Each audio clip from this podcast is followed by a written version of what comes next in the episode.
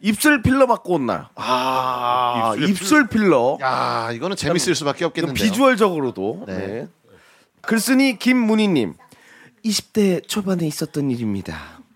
입술 필러가 유행하기 막 시작할 때였는데 제가 입술이 얇아서 두꺼워지길 원했어요.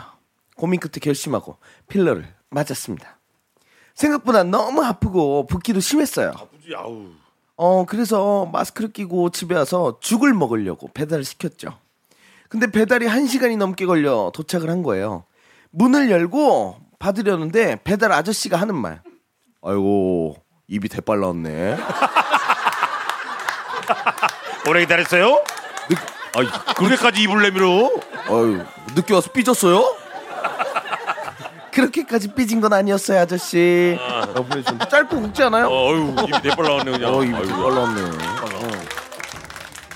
뭐 늦게 와서 삐졌어요?